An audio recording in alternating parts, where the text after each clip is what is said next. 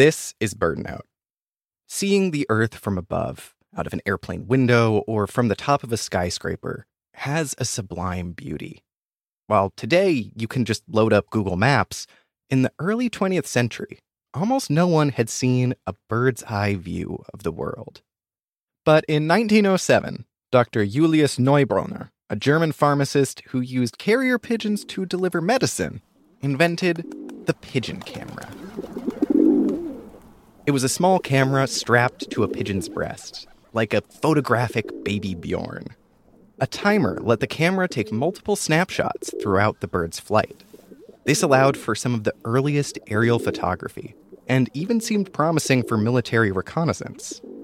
But the pigeon's photos are rather chaotic, haphazardly framed, sometimes partially obscured by their wings. And you can't exactly tell a pigeon what you want a photo of. With rapid advancements in airplanes, the pigeon camera faded away. Still, these photos have a haunting beauty.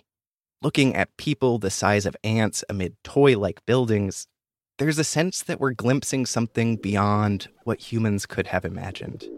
And no matter how many times we've seen a view like that, it can still take our breath away. See some of these photos at our website, birdnote.org. I'm Mark Bramhill.